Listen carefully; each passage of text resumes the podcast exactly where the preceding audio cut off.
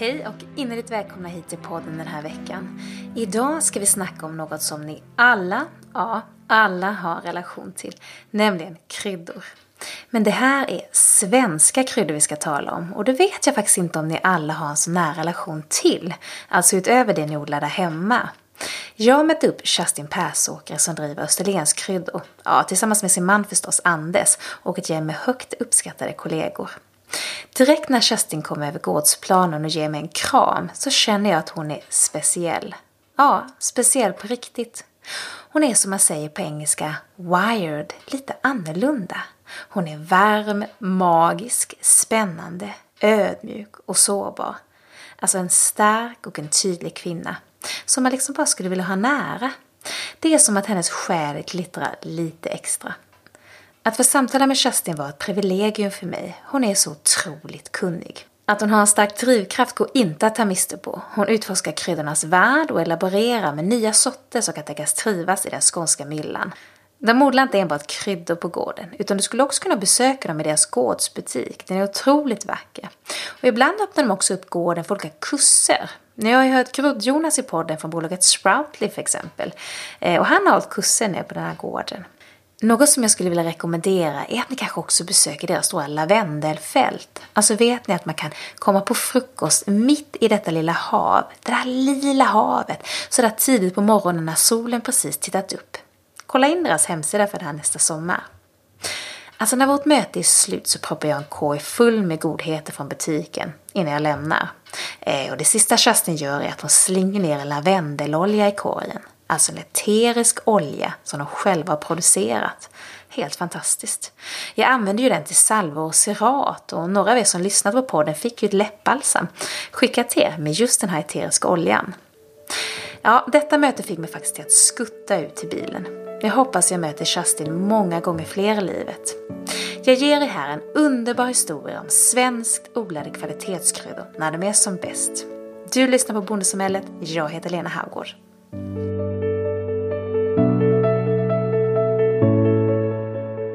Kerstin, varmt välkommen till Bondesamhället. Tack så mycket.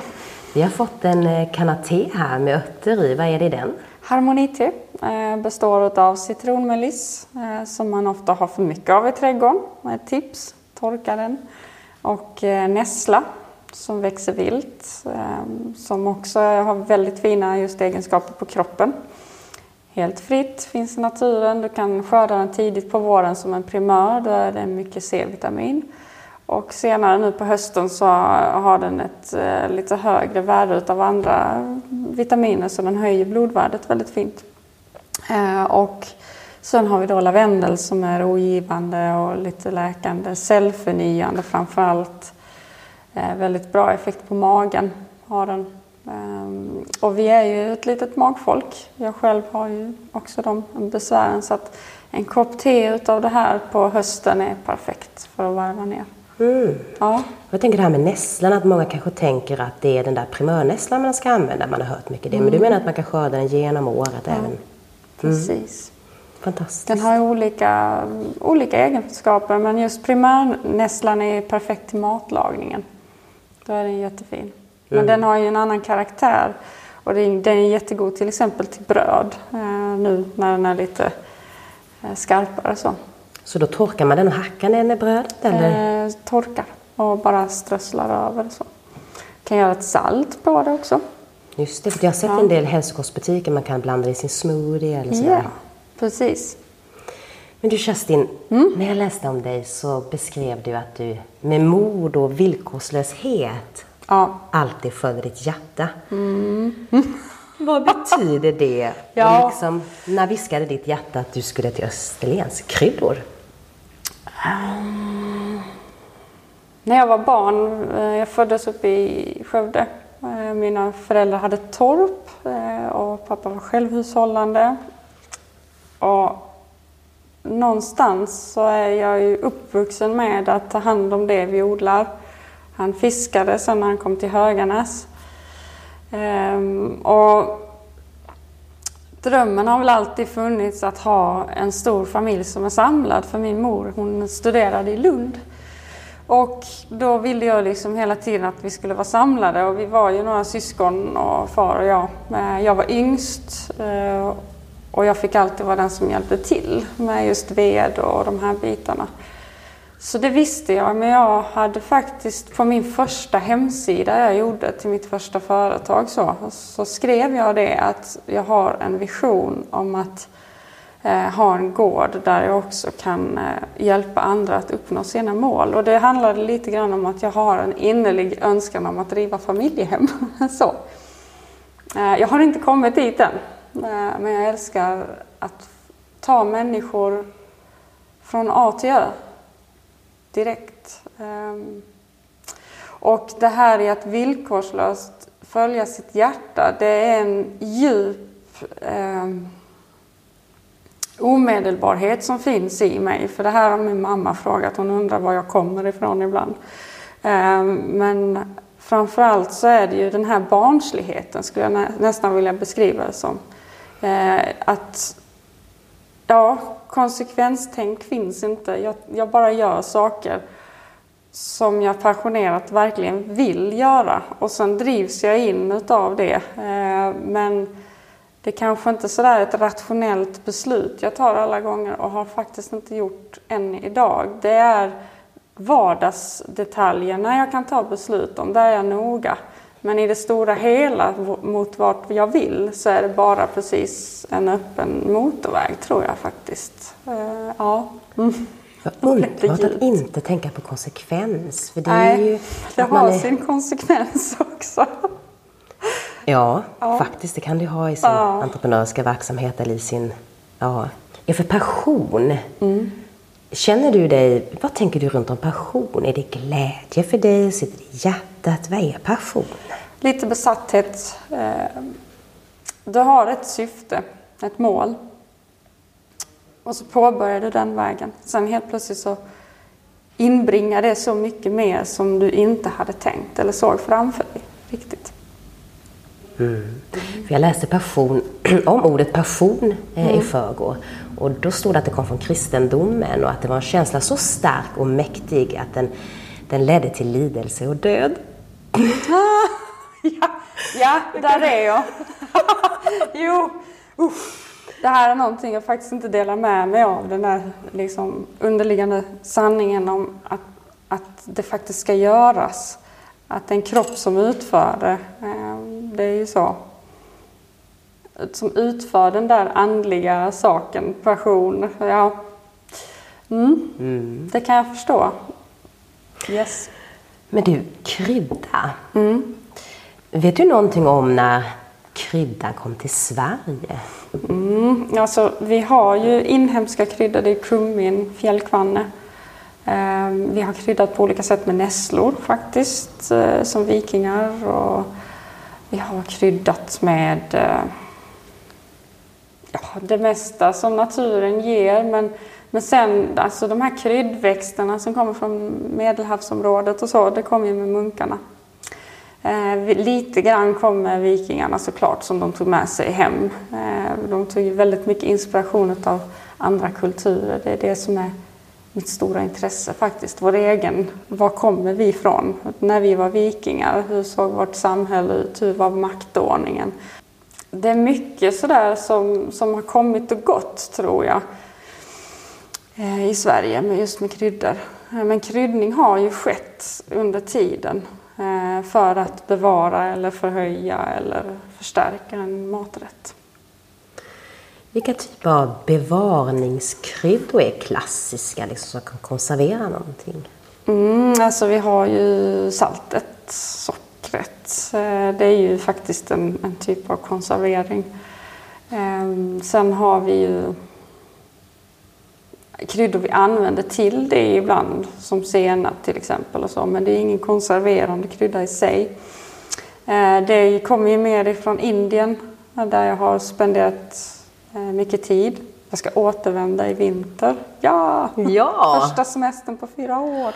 Wow! Yes. Jag var där jättemycket som ung och där använder man ju till exempel curries eller curryblandningar används ju för att konservera och behålla maten eh, färsk längre.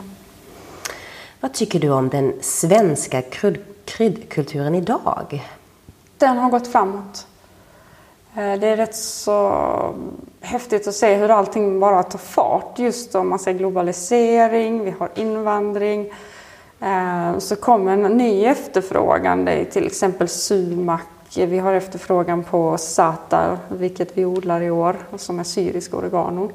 Det är ju liksom den här Mellanöstern-maten har ju tagit sig in. Om vi tänker på vad taco var för många år sedan så är det vedertaget svenskt idag, nästan en kultur som, ja, som vi har. Eh, så jag älskar ju det och att vi dessutom börjat prata umami. Alltså jag har gjort mer smak till exempel, den har blivit en snackis till så många länder. Alla är helt galna i den. Det är en ouphettad buljong som eh, består av shiitake, svamp, eh, selleri, livsticka, palstrimma. Men du Kerstin, ja. vi fick göra ett litet hostattack här och vi pratade lite om att det är ju del av livet ja. och min viskeröst här. Men vi pratade ju om umami och smak. Vill mm. du fortsätta där? Ja. Att jag är lycklig över att Sverige upptäckt umami på ett annat sätt. Vi har ju varit lite bortskämda genom tiderna med att det har funnits eh, Eh, de här glutamaten och så i, i en del eh, kryddblandningar. Och så vi har upptäckt att nej, men det var inte så nyttigt. Eh, och nu kommer de gamla tillbaka, lipstickar som har använts här på Österlenkryddor jämt och länge. och lipstickar har ju verkligen tagit sig in i hemmet nu och speciellt sen Ernst nämnde detta i TV. Menar du det? så har vi börjat sälja ännu mer lipstickar. Eh, och det är fantastiskt. Så att jag tror att vi är en trend där Sverige går liksom från eh, att vara lite ovetande till medvetande och börja använda de här olika smakdelarna.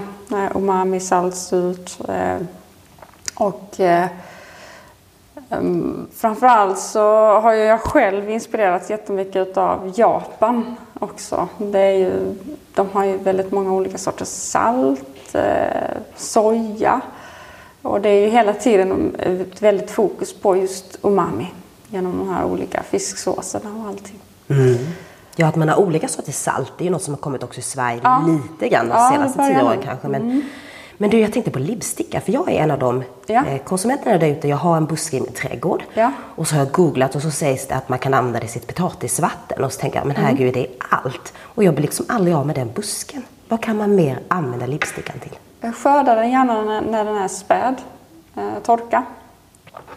Har ni en svamptork, använd gärna den. Annars går det bra att bara hänga upp den. Men, men eftersom det är rätt så tjocka blad så brukar det vara en fördel att eh, tillsätta lite, lite värme och någon ventilation så man kan ha en liten fläkt också eh, i ett skåp eller garderob.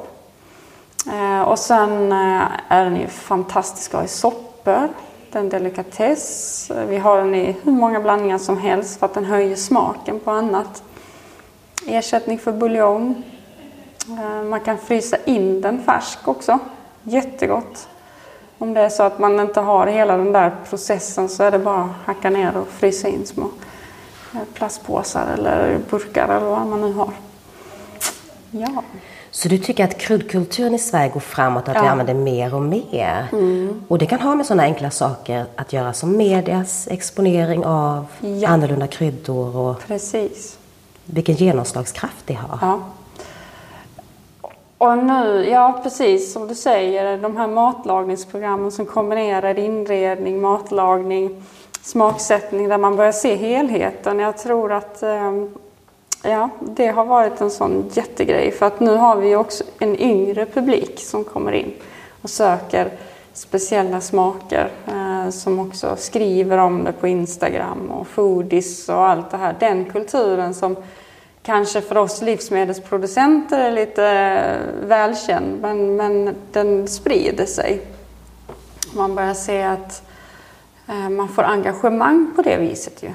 Att smak berör oss på väldigt många vis och hela tiden och varje dag. Och så så att det är väldigt lätt att bygga vidare på just smaken. som märker mm. Här på Österlens kryddor, mm. vad har ni för odlingsfilosofi här? Hur tänker ni runt om er odling? Mm. Eh, vi har ju odlat på, på olika vis. Eh, men vi, eh, vi är frilansodlare framför allt. Eh, vi odlar ju på fem hektar bara. En väldigt klok odling. Man behöver inte så mycket när det är kryddor. Och sen så vill vi odla ekologiskt. Eh, vi vill inte använda bekämpningsmedel. Vi får inte i Sverige använda bekämpningsmedel på kryddor faktiskt. Nej. Va? Nej. Så om konsumenten går i kryddhyllan och det är ja. svenskproducerade kryddor ja. så är det ekologiskt by nature? Säga. ja, som, som är eh, odlat på friland så här. Så, och sen eh, vill vi ju att det ska vara så naturligt som möjligt. Vi har ett litet så, när man har frilandsodlade kryddor så är det ju att vi tvättar ju inte innan tork kryddorna. Så att vi kan till exempel inte använda animalisk gödsel på det viset utan vi använder en färdig då. Eh, vegetabilisk till exempel. Eh, sen vill vi att alla ska gynnas av vår odling. Vi vill se en mångfald. Vi har otroligt många spännande bin. Alltså man kan sitta i lavendelfältet eller bara nära kyndelbusken och kika och då kan man se vildbin. Eh, vi har ju lite litet samhälle här också som, där vi ser de bina och humlor har vi i ja, en uppsjö olika och de är ju fantastiskt vackra att kika på. Och det är nästan, när, man, när jag tittade på vallmon så var det som att humlan slog kullerbyttor. Så att det finns ju otroligt mycket vackert att studera just så. Och det vill jag ju bevara ännu mer. Jag vill ju nästan ja, bara ha ett sånt här naturligt eh, litet samhälle. Kan du gå ut och sätta dig i havet och bara mm. titta på insekterna? I år har det varit otroligt mycket fjärilar så att det har varit som, det har bara glittrat över lavendeln. Så på kvällarna har vi, förutom fotografer och, och eh, kvinnor som blir fotade både med och utan kläder och Wow! ja, juli månad är väldigt underhållande. Vi har ju vårt uterum sådär så vi kan ju sitta och kika och vi ser allt möjligt. Gud vad underbart! Ja, och sen så har vi de här fjärilarna som då syns i det här eh, solskenet på kvällen. Och I år har det varit massvis. Massvis. Och förra året var det mest vita sådana här kolfjärilar som man kallar Just det. Ja. Och det var ju på våren väldigt mycket tistelfjäril det här året. Ja. hade gynnsamma förhållanden. Ja, och nu kanske amiralsfjäril. Ja. Men du, jag blir nyfiken på vad du sa om vegetabilisk gödning. Mm. Så om man inte tvättar sin krydda så kan man alltså inte ha kobajs eh, eller i, i marken? Ja, man, man, kan väl, men jag, jag vågar inte riskera Eh, att det blir några sjukdomar eller sådär. Eftersom inte jag har djur på gården heller. För att om jag ska ha djur så behöver jag ha en annan integrerad eh, eller jag behöver ha en, nya rutiner för det då. Det är inte bara att ha en produkt som du säljer till slutkonsument hos en återförsäljare utan du behöver ha ett, en hel rutin som är lätt att följa och där tyvärr kan vi inte ha djuren med i den bilden. Då vet man ju inte heller um, vad som har varit på den gården, om det finns sjukdomar och så vidare. Så att vi har förenklat det på det viset att vi använder då Eh, vegetabiliskt. Vad kan det vara? Kan det vara nässelvatten, gräs? Vad kan det vara? Ja, både och. Vi gör både nässelvatten själva eh, men framförallt så behöver vi också köpa in gödning. Eh, och det gör vi ju från ett företag som vi har väldigt goda relationer med. Som är kravgodkänd. Ja. Mm. Om man tänker, jag förstår att man kan inte gruppera alla kryddor Eh, som att de skulle ha samma förutsättningar. Mm. Men om man tänker kryddan genom året, om man börjar där efter vintern och framåt våren. När börjar kryddan sätta fart igen? Vilken temperatur? Lipstickan är ju nästan uppe i februari.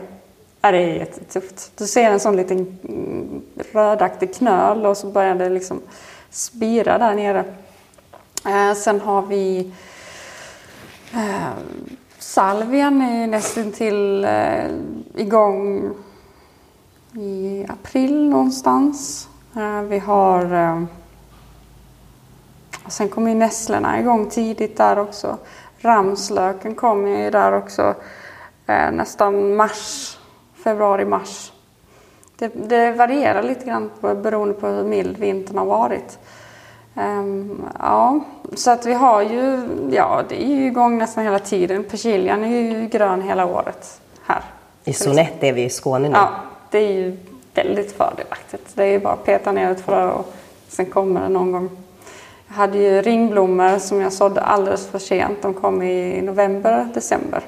Ja, så det var i slutet på november där och sen så stod det slut i december. Menar du Ja. det? Jag är också här i Soness. Jag ska nog Ja. kanske, jag har det här med att förlänga sin säsong. Det är ganska glädjefyllt att gå ut till ett gult hav i Mm. december, november. Ja, det är tufft. Men om man tänker på kryddan med generellt, är Mm. de flesta eller alla kryddor perenner, alltså de kommer återigen? Eh, nej. Vi har ju exempelvis eh, Meiram. Eh, hon är inte härdig. Jag kallar henne primadonnan av örter. Det är en väldigt speciell liten växt så. Det ska vara perfekta förutsättningar. Inte för blåsigt, inte för kallt, inte för varmt, inte för torrt, inte för mycket vatten. Så. Så i år har vi haft henne på barmark och hackat och sett till att alla förutsättningar är perfekta. Och då har vi fått en bra skörd. Ja. så, och sen har vi till exempel lipstickan, citronmelissen ehm, som är eh, väldigt tuffa. Men sen finns det ju de här som, som vi undersöker nu och det är satar i år som är då syrisk oregano och sen har vi citronverbena som jag har odlat jättemycket i stora baljor. Men i år är första året jag odlar den på friland. Och då tänker vi så här att det ska väl kanske inte vara härdig på friland för då, den är mycket mer utsatt där.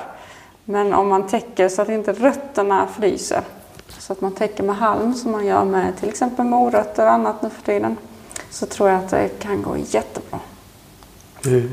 Så vi tänjer hela tiden och testar. Och då testar vi, har vi testodlingar på 1000 plantor ungefär. Vilket faktiskt ger en ja, 180 liter ungefär. Det låter ju mycket med tusen plantor. Ja, det låter mycket men det är inte så mycket.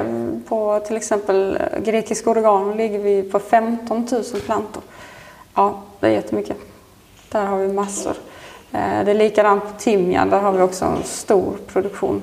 Ehm, Så att ja, 0,5 hektar blir en del eh, med kryddor. Så. Vilka utöver de två är era storsäljare?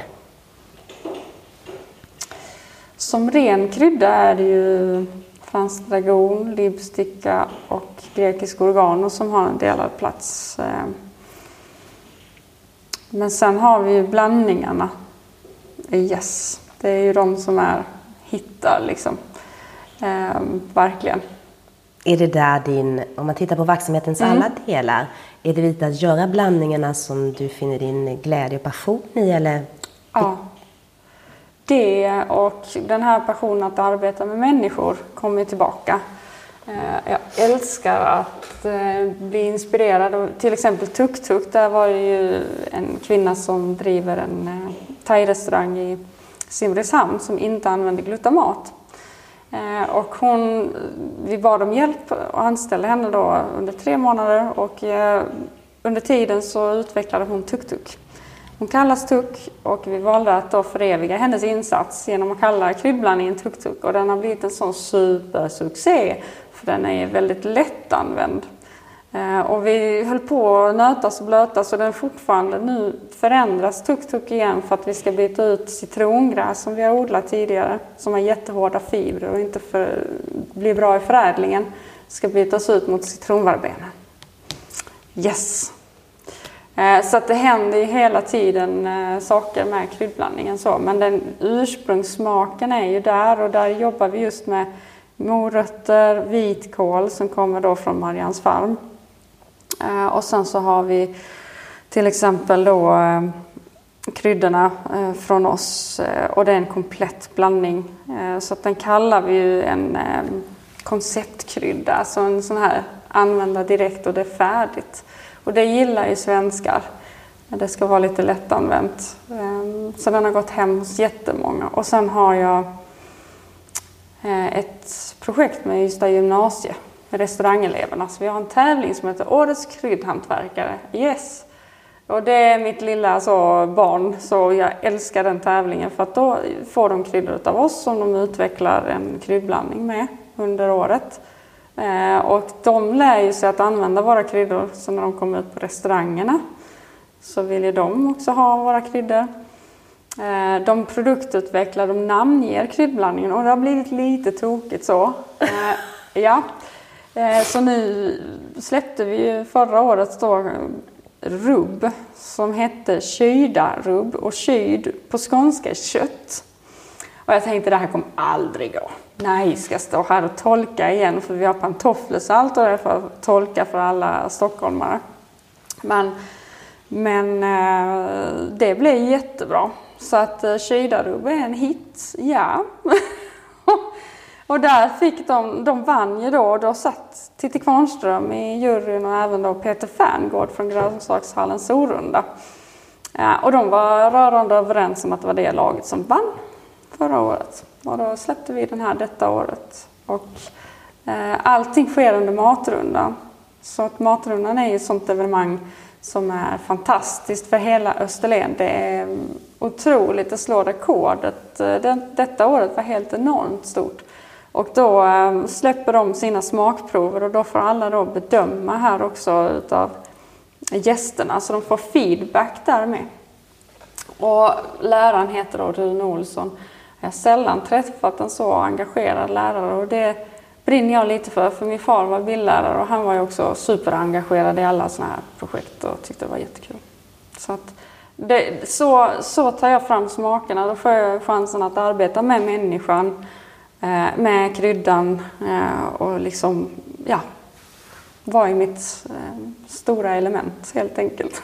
Jag får typ gåshud av detta.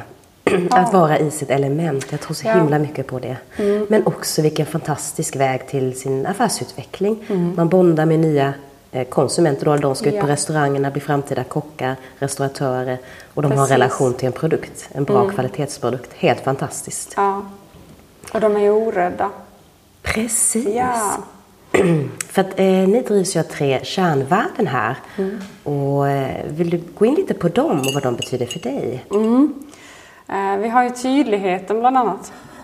Eh, och det, det ligger väl lite grann i min natur. Ibland är jag kanske för omedelbar i, i vad, vad jag är och vart jag vill. Men jag tror på att det går mycket fortare och, och, den tydligheten vill vi förmedla på vår burk också och, och, till gästen när de kommer hit eller till hemsidan att så här odlar vi, härifrån kommer det. Eh, det här står vi för.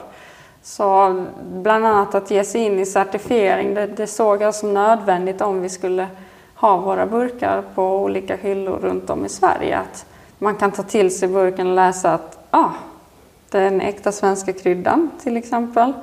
Eh, och nu är vi också ursprungsmärkta med Smaka på Skåne som är en jättehäftig grej som har vuxit fram, betytt enormt mycket för vårt företag. Yes!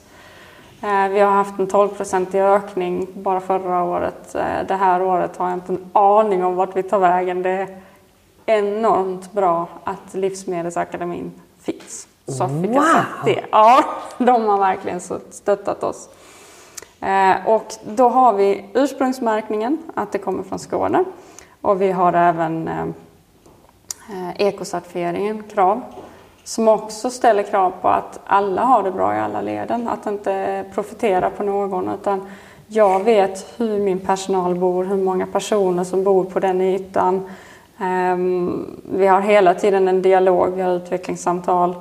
Jag fortbildar min personal. Ehm, jag är mån om att de som är anställda och trivs här ska kunna utvecklas dit de vill. Så vi har ju en tjej som heter Erika som då har gått från att vara sommaranställd i fem år, heltidsanställd fyra år, det är hennes enda arbetsplats så, eh, om man säger, till att vara toppsäljare. Hon har slått alla rekord i år och har gått då säljutbildningar och allt möjligt. Ehm, och hon är ju precis lika tydlig och hon har ju verkligen gått i den här skolan och jag vill nästan bygga den här lite sekteristiska eh, känslan att det är ett vi för det hade jag önskat på min, ar eh, min arbetsplats. Jag har bara varit fastanställd i två år. Eh, att jag kunde känna att man kunde utvecklas där och inte behöva söka sig vidare. Ja, forskning tyder ju nu på att tydlighet är otroligt viktigt mm. och att konsumenten och arbetstagaren vill ha en arbetsplats där det är tydligt och där ja. man står för någonting. Mm. Och det kan ju alltid då komma till en kostnad, en kompromiss. Alla gillar ju inte precis vad man står för. Nej. Men det är bättre att ha det så, tydlighet. Mm. Och att man då kan fånga in eller charmera den som, som arbetar. Vad fantastiskt! Ja, faktiskt. Så tydlighet, ja. vad drivs ni mer av? Eh, ja, innovation. Alltså där är jag ju, ibland kan jag känna så här att kan du inte bara lugna ner dig för jag tar vissa beslut. Jag älskar ju att eh, försöksodla. Så försöksodlingar får inte ta för mycket av kärnverksamheten. Men det finns ju ingenting jag inte skulle vilja pröva på. Nästa projekt är peppar nu som vi håller på med. Ja. Mm. Wow. Så, ja.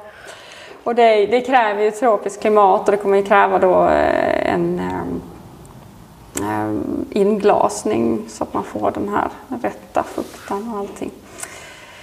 Jag har odlat eh, Camellia sinensis eh, och den ska jag då plantera om. Den överlevde utan täckning och utomhus den här vintern.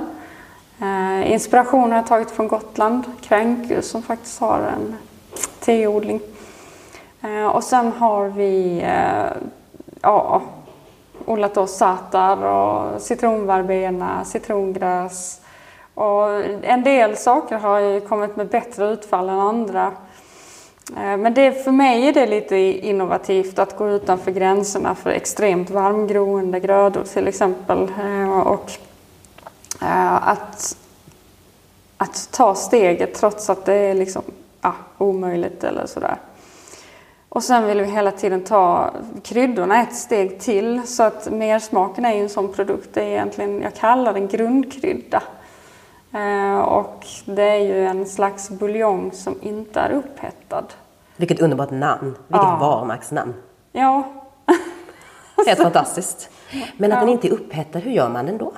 Ja, det är ju att den, det är en torkad eh, produkt. Eh, så att shiitake-svampen kommer från hälsa svamp som de torkar och sen så då eh, maler. Eh, sen har vi grönsakerna från Marians farm som vi torkar. Så att eh, vitkålen till exempel skapar den här eh, lilla sötman i det hela eh, istället för att man då har någon annan tillsats som kycklingbuljong eller vad man nu använder. Eh, så försöker vi ta fram det genom palsternackan och, och de här olika komponenterna att just få buljongsmaken. Och jag tycker jag har fångat den jättebra. Jag har haft, eh, testat den på en kille som bland annat tränar väldigt mycket och äter då, eh, ja, speciell mat som kanske inte smakar så mycket alla gånger och han tycker det smakar chips. Så han älskar ju den. Ja! Åh, vad fantastiskt! Chipskryddan. Vad underbart. Mm. För det är också mycket buljonger på marknaden är ju också väldigt konstiga och fyllda med ja, konserveringsämnen och olika typer av konstigheter. Ja. Så det känns ju bra att det kommer någonting som är pure och äkta vara. Mm. Ja, verkligen. Uh, så det är ju den där biten med just det innovativa. Och sen att ha serveringarna till en ny nivå.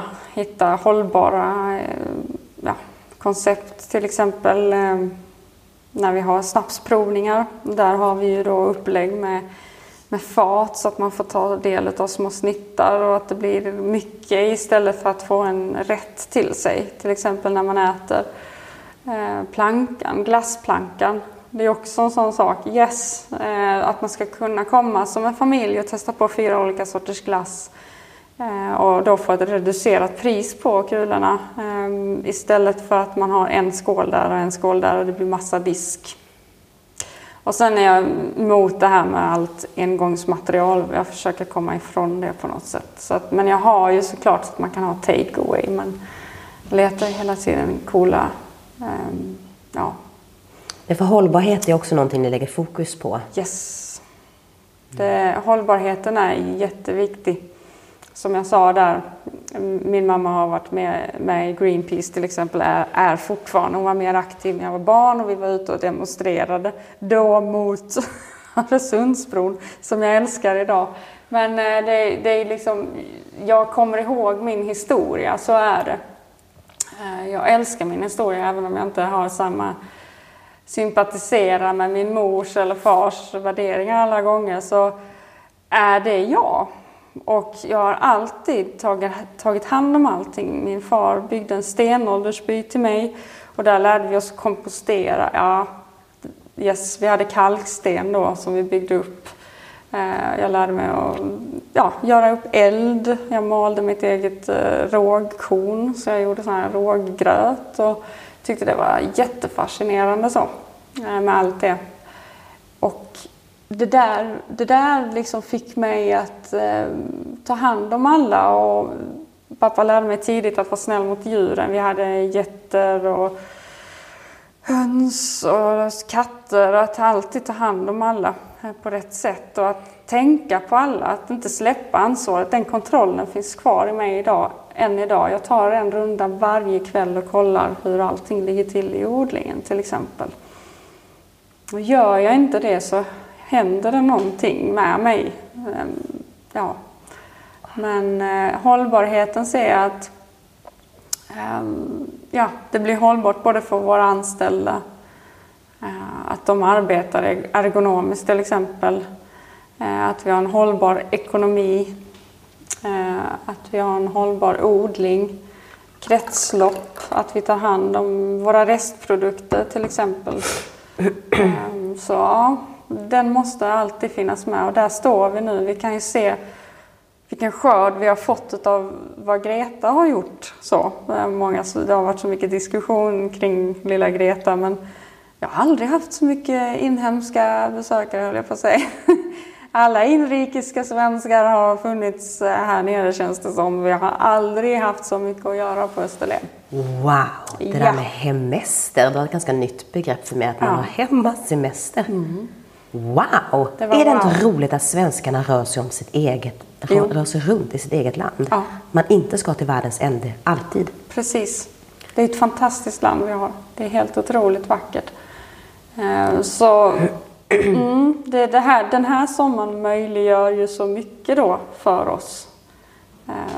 I vårt företag. Men när du säger, för det här tycker jag ändå är viktigt att lyfta, mm. när du säger finansiellt hållbart. Mm. Nu har ni fem hektar att odla på. Mm. Hur många anställda kan man ha då? Eh, vi kan inte ha så många anställda egentligen, men min man eh, är ju konsult nio månader om året. Eh, och han är hemma resten av tiden och då är han hemma och, och tar hand om odlingen. Eh, och det är för att vi vill utveckla vår personal. Vi, att ha säsongsanställd personal som du behöver säga upp är jättesvårt för att det är specialodling, det är specialpackning, det är mycket handarbete, eh, det är mycket rutiner som, som måste finnas med. Så att det, för oss har det varit den hållbaraste lösningen att han är borta nio månader om året för att vi ska kunna utveckla företaget och, och behålla den, det eh, liksom kapital som finns i personalen. För det är enormt. Jag märker ju det så fort min personal går på semester. Wow! Då får jag ännu mer att göra liksom. Eh, och jag ser ju hur otroligt värdefulla de är. Så ja. Men vad fint. För det är som du säger, alltså, all mm. kunskap sitter där. Ja. Och säsongsarbete är ju inte, nej, inte så nice faktiskt. Nej. För någon kanske. Mm. Men det är ändå fint att man kan, man kan leva på sin passion och man mm. kan ändå ha en finansiellt hållbar verksamhet. Det är mm. fantastiskt. Mm. Vi har, det blir ju speciellt. Alltså det är ju, hela huset är ju fullt. Det är ju nästan som ett gammalt lantbruk det här eftersom vi är lite pressade. Så jag har ju min, vi har ju ett stort hus, 250 kvadratmeter på två personer och en katt. Eh, och där ryms min mor, eh, hennes man, min, min mans föräldrar, vi hade en fransman vars syster var här. Eh, för två år sedan så var hans syster här från Frankrike. Hennes föräldrar var eh, fröodlare. Hon läste till agronom. Hon levde med oss en månad och, och arbetade i lantbruket. Eh, och det här utbytet har vi haft med hennes bror i år, ett internship. Yes, det är supertufft och då får man, det är verkligen speciellt Alltså det är nästan sådär, man förbereder dem. Okej, okay, ni kommer in i juli månad. Det är min mest hektiska period. Jag är som mest stressad då. Jag jobbar i ja, regel 14 timmar. Eh, och det är hur mycket som helst att göra. Men det, det funkar jättebra. Alltså jag, jag älskar att ha huset fullt och att det är lite operfekt sådär kaosigt. Yes! Så. Men vad fantastiskt! Ja, det är fantastiskt. Mest att jag tycker att det liknar det här gamla lantbruket när ja. man levde ihop. Precis. Generationer. Mm. Någon lite mer som kommer som man kanske inte känner. Som... Ja. Det jag ville ha själv. Det här stora hemmet där alla får plats eh, och så. Mm. Det är en dröm. Mm. Mm. Fint också att ha sina föräldrar i verksamheten. Ja, det är det. Nu är tyvärr min far, han, han har gått bort. Han gjorde det för två år sedan. Um, han kommer tillbaks på något sätt nu. Ja. Ja. Eh, jag tyckte ibland att han var väldigt hård och att han var väldigt driven. Och det var för mycket alltid med allt som hände. Och jag är precis likadan. Ja. Ja. Det är det man upptäcker. Varför, var, varför hade jag den här enorma konflikten med honom där under några år? Och, ja, vi var ju försonade och så, men det kommer ju till det att Jesus, jag är precis likadan. Och då kanske man ser på sin far på ett annat sätt när ja. man inser det. Mm. Mm. Men Kerstin, jag tänker åter till eh, kryddan, för vi avslutade mm. lite där i början av säsongen. Mm. Då kommer kryddorna igång och mm. sen är det då Skördar du sen löpande under sommaren? För de har alla sin mm. olika, olika tid att följa. Ja. Så det börjar väl riktigt igång i maj, juni och sen har du en stöt. Det beror lite på året hur det är förskjutet också. Men sen eh, har du ju otroligt högt tempo i juli såklart. Och då behöver det mesta ligga och torka för att då har du ju värmen. Ehm, vi torkar ju med utomhusluft, en kalltorkning. Eh, man kallar det raw food-teknik idag. Det har man varit tidiga med. Och det innebär att vi inte, det är inte kallt men alltså det blir inte överhettat utan det är ju 35 max 40 grader. Jag tänkte lite över det. Finns det också många som då gör någon typ av varmtorkning där man har mycket höga temperaturer? Ja, och sen i många stora producerande kryddländer så soltorkar man. Och där försvinner ju en del av den här eteriska oljan. Det är där smaken sitter, det är där nyttigheterna sitter också. Och det här är också en metod vi har där vi fångar upp den eteriska oljan genom ångdestillering. Uh, till exempel lavendel har vi en stor produktion på. Uh, och det här kommer vi också att utveckla nu under året uh, ännu mer med just de bitarna. För det är jättespeciellt, måste jag säga. Ja, för jag tänker på det här som du säger med nyttigheterna. Mm. För att ibland får jag för mig att svenskarna vill lägga en dillvippa eller en persiljekvist på maten ja. och sen plockar de bort den. Typ. Ja. Alltså, oh, lyfter undan den och så börjar äta. För ah. Jag vet liksom inte om man riktigt tänker på det här med liksom att det faktiskt finns näringsämnen ja. i kryddan. Att den är nyttig. Den är mm. också en del av maten. Mm. Vad tänker du runt det? Uh, ja, det tänker jag att det har ju varit en hälsotrend där man tittar på att man ska tillföra kroppen olika örter. Och näringsterapeuterna har fått en större roll och så här. Men sen så har man ju kanske inte pratat om det här hälsokosten som livsmedel. Att, eh, men det är ju någonting du kan göra varje dag hela tiden. Genom att eller, välja rätt råvaror så får du ju en fantastiskt balans balanserad kost. Så. Eh, och ja, jag tror att det blir lite för mycket allt eller inget. Och jag, där känner jag igen mig själv helt och hållet. Jag, jag har perioder med det där. Ibland är jag supernyttig och sen så kommer sommaren och glassen och då är jag där igen. Men så, framförallt så tror jag att vi behöver integrera eh, hälsokosten i maten mer. Att det inte bara är trend utan att det blir hållbart. Och jag kan fortfarande se plankor eh, serveras på restauranger där sparrisen nästan ligger som dekoration och tomaten är halv och ja, äts sällan upp. Why? Eller så. Det är så konstigt. Ja, det är verkligen märkligt så. Men tänker man för till exempel vi har en burkhonung framför oss här och då mm. säger man ju om man lägger honungen i jättevarmt te mm. så kan den mista sina nyttiga ämnen om det är för varmt mm. Är det, tror du att det är mer hälsosamt att äta liksom, vad ska jag säga, den icke upphettade kryddan? Mm. Lite så. Eh, till exempel, eh, Så när du lagar mat, tillsätt eh, örterna på slutet. För att annars så försvinner mycket av smaken. Och sen eh, kan man alltid tillsätta det efteråt med. Eh, men exempelvis en sån krydda som timjan, där vill vi ha till umamin. Så den kanske du behöver ha. Den är lite barraktig många gånger också. Eh, så den, den skulle jag nästan vilja koka in, men att man inte kokar för länge. Och sen eh, kan man ju äta lite mer råkost till exempel. Att man gör det hälften hälften på tallriken. Så blir det jättebra. Så att man behöver ju inte alltid kanske ha att allting är varmt utan att man får in mer av salladen eller att allting är kallt. För att det kan ju vara lite mer lättsmält också med varm mat. För att gå bara från varmätande till råätande kan ju också ha stora eh, påverkningar just på tarmsystem. Så. Och vi har ju sett att i Sverige så har vi ju lite skör mage. Så jag tror, jag tror på lite av varje, verkligen. Mm. Mm.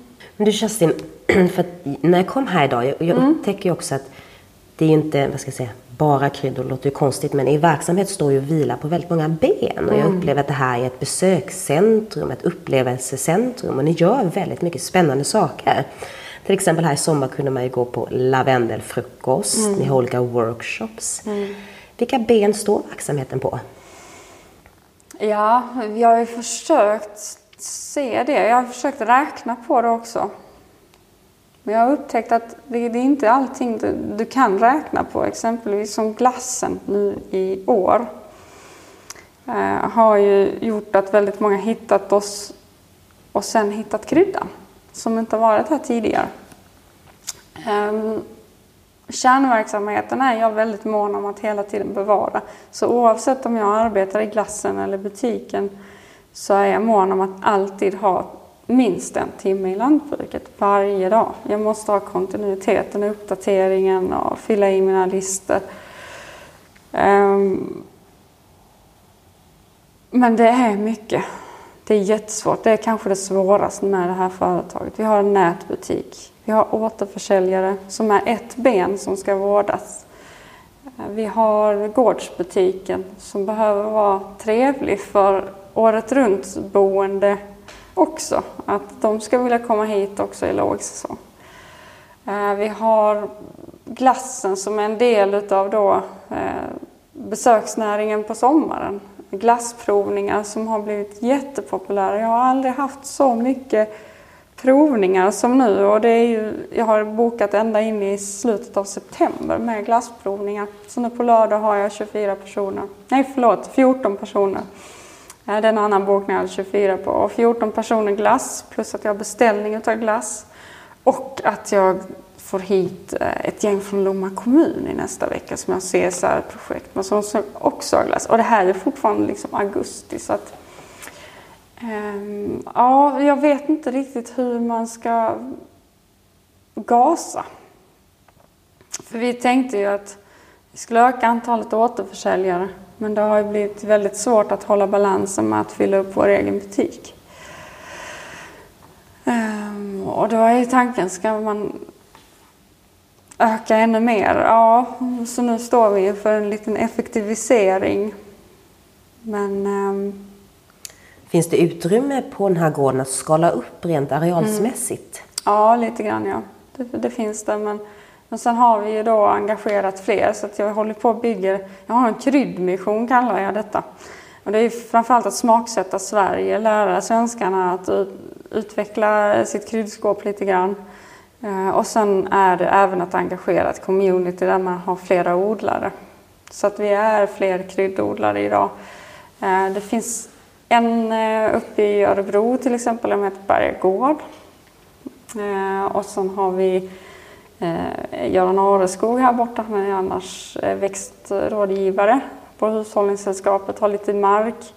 Så han har ju testat att odla lite saker så här till oss. Jag har en väninna, hon är humleodlare Supercoolt. Ja.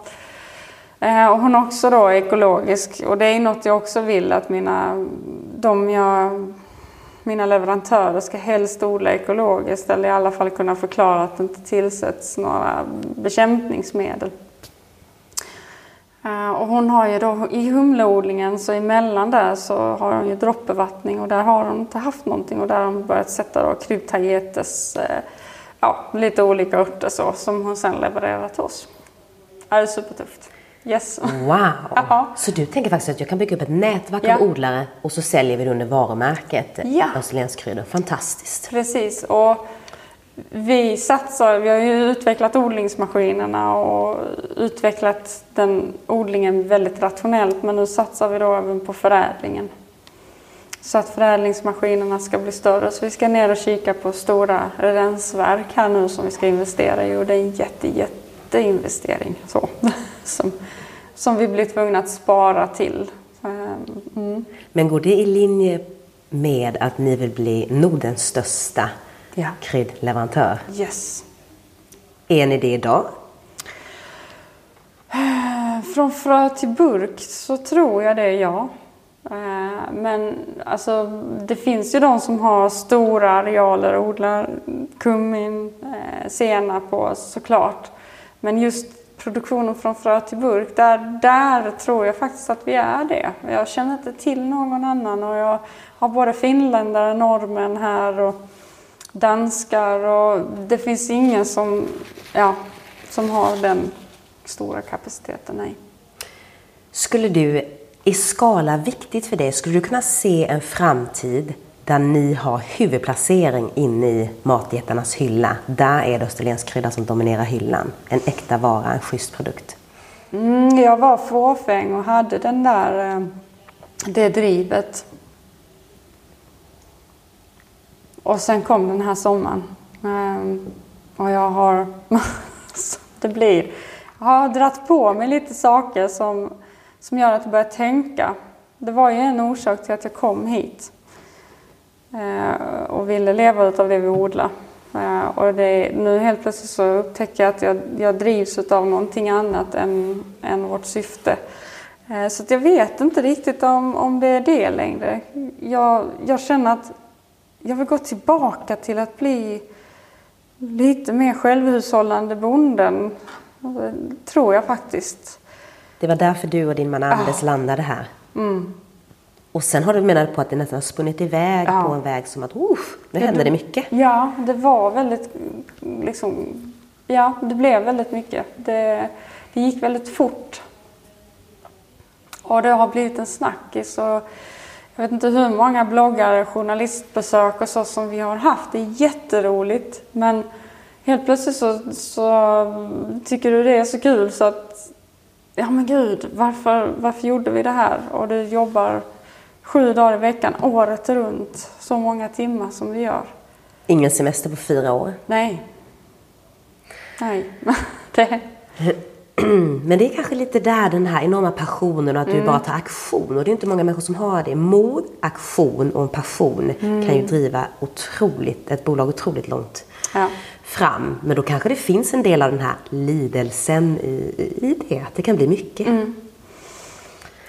Eh, det är ju som jag brukar säga ibland att ibland säger jag ju verkligen inte som det är. För att folk tror ju antingen man är tokig eller bara liksom ja, rörig. Men att driva ett sånt här ställe kräver att du är slipad på rörighet. Att du hela tiden kan hålla bollarna i luften och, och se till att det landar rätt. Och ha något slags is i magen att det blir bra ändå.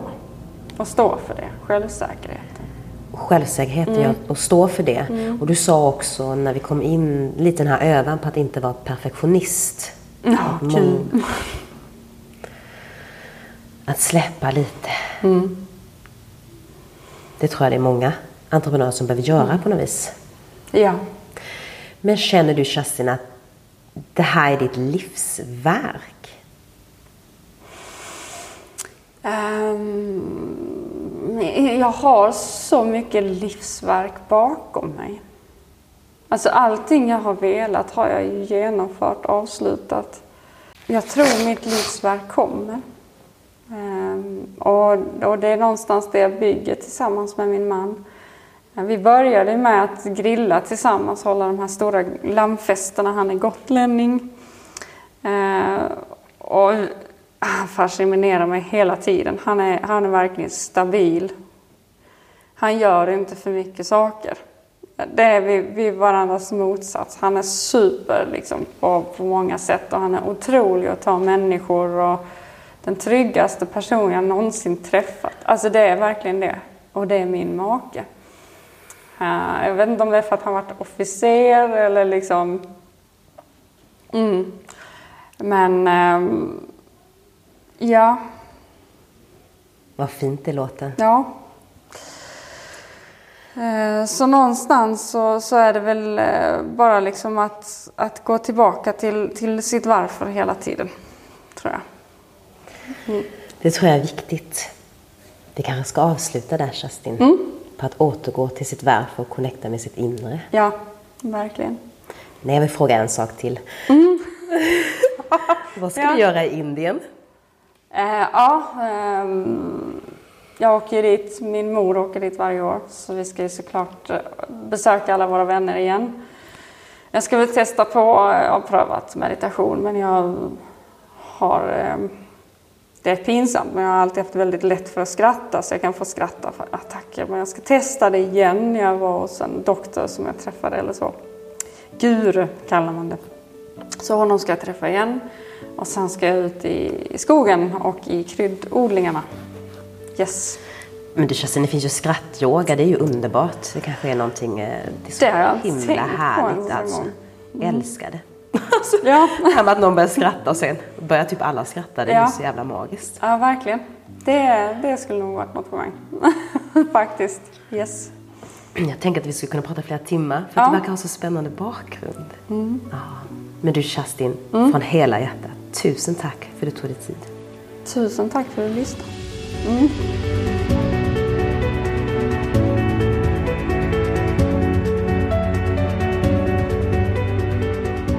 Jag hoppas ni fick en lika fin känsla som jag för den här verksamheten. Faktum är att om två veckor så kommer ett avsnitt med Hans från Petersborgs gård. Och han har en relation till hur Österlenskryddor en gång startade, så spunnet ur en kris i svenskt jordbruk. Så gläd er åt det avsnittet. Till sist vill jag säga, köp svenska kryddor om ni ser dem i hyllan.